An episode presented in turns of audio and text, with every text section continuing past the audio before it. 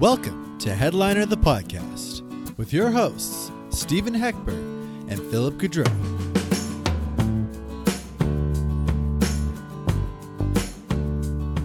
You're listening to the gold medal winning communications podcast headliner, Phil Gaudreau, Stephen Heckbert. Who gave us the gold medal? I don't know, but we're talking about Olympics this week. Self-declared gold medalists. I like it. I like it. We can say that, Phil. No one can take it away from us now. Yeah, yeah. No Um, drug testing in this uh, in this podcast. No, and uh, nobody else on the podium either, because I think uh, I think we were the only ones invited to participate, Just us Uh, representing Canada. you know what? That's good for us, though. I, I like when we can uh, when we can declare victory. Yeah. Um, I will say this. So the Olympics is a tough one for me. Um, I find the IOC abhorrent. Uh, so this will be a tough one uh, for me. And uh, but I'll get why why do you find them abhorrent? What could possibly be? Uh, Oh, I mean, I don't know. Uh, I mean, they really are a model of uh, ethics and uh, Transparency. transparency, and all that is good. And okay, I got to stop because clearly sarcasm may not translate to everyone. They're abhorrent because they're self-serving, they're self-aggrandizing, they really have no moral center whatsoever.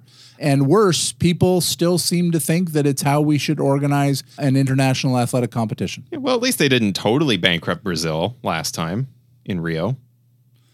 Great. So then the World Cup came along, FIFA came along and made sure that we got that done. Finished the job. So yeah, that's good. Yeah, that's great. Yeah. So two organizations I could really get behind. Uh, Oh, FIFA, FIFA absolutely. and IOC. That's you- have you watched the the, the FIFA movie about Sepp Blatter? I can't think of the name right now, but I oh, seriously cannot like like I cannot imagine how we have listen, here's what I know the IOC and, and FIFA exists for to make the NFL look like the cleanest, best, most competently run organization. oh you're going to get flagged planet. on that.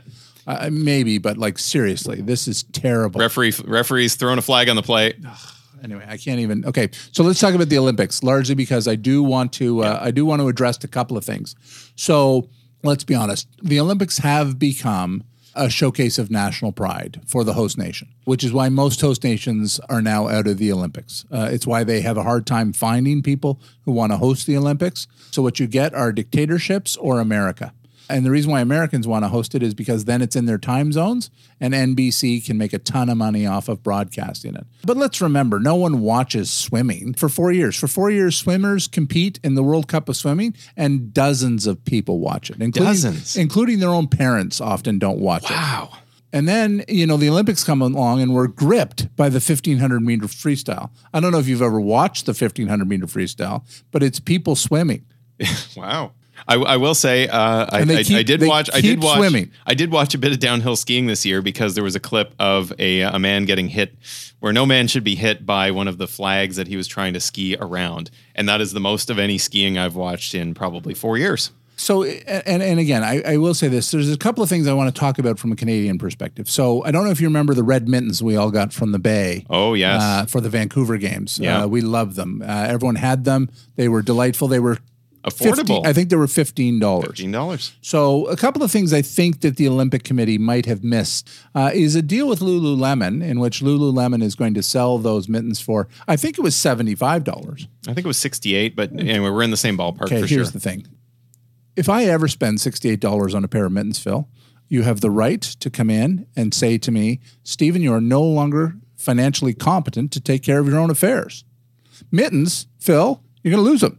Olympic mittens. You're going to lose them. Well, they're bright red at least. You're going to It'd be hard lose them. those. Like th- you I wonder can't if they made children's sizes. You can't spend $68 on mittens. You cannot do it. It is it is inconceivable to me that you would think to yourself, and I can't imagine being in that meeting. I can't imagine being in that meeting. Lululemon comes in and says to the Olympic Committee, okay, we've got apparel.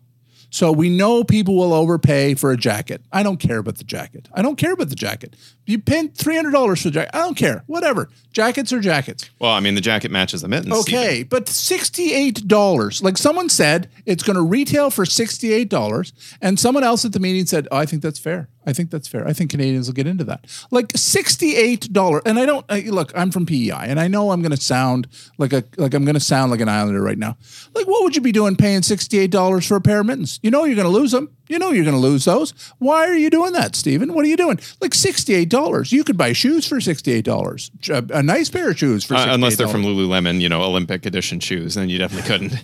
so so here's here's what I loved about the Bay, and and it was the Bay. So i I'm about to say that I liked Hudson's Bay and something they did, which is actually going to go. Like it's taking me some distance It's- to get there. You're you're you're not seeing this, folks, but he's having real physical like symptoms of this. You couldn't buy everything at the Bay for fifteen dollars, but they knew that if Canadians wanted to be behind the Olympics, they could get one thing. They could get the mittens, and everyone would, would wear them. Lululemon said, "Not so fast." We don't want this kind of unity. Instead, what we want is we want people to feel like the Olympics is exclusive, which is, of course, exclusionary.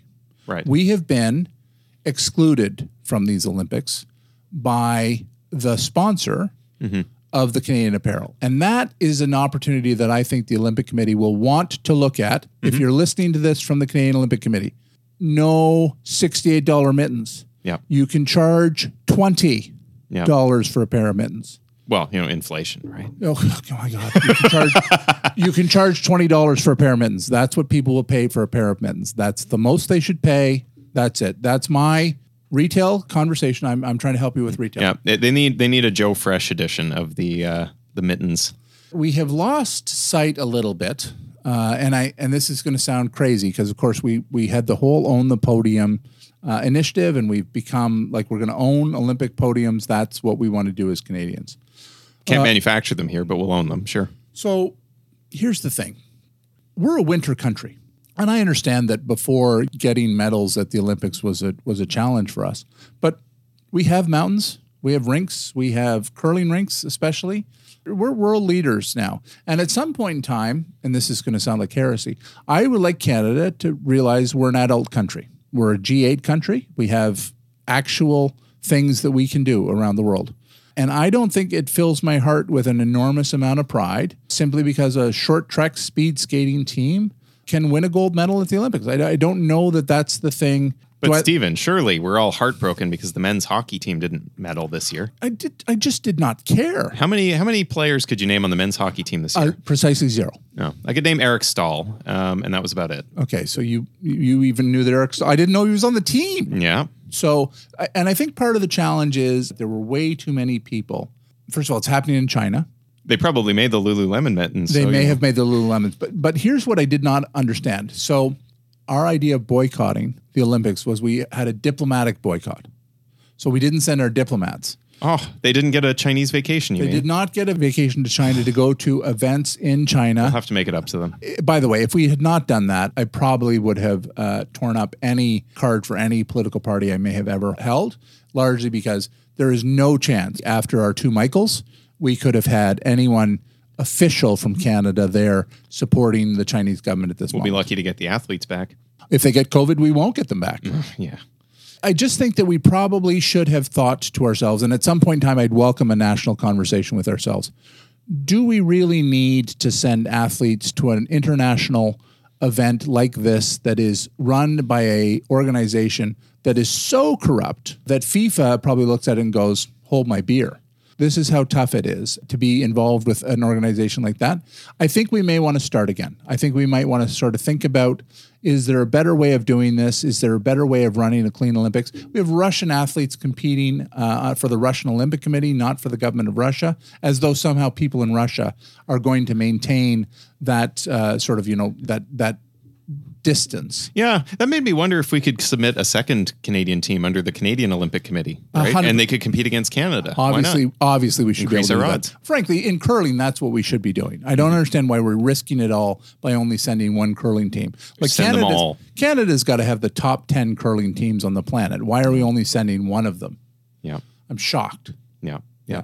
Um, but everybody else is doing it, Stephen. Everybody else is participating in the Olympics. Surely, if we don't send, then you know, we'll, we'll we'll look weird. So It'll be embarrassing. my final thought on this is what I would have thought would have been real leadership is if we had said we're not going. And then I think if we had said, and I understand the athletes uh, and many athletes might be sending us uh, emails right now about how this would have been their one opportunity to participate. We boycotted the Olympics in 1980.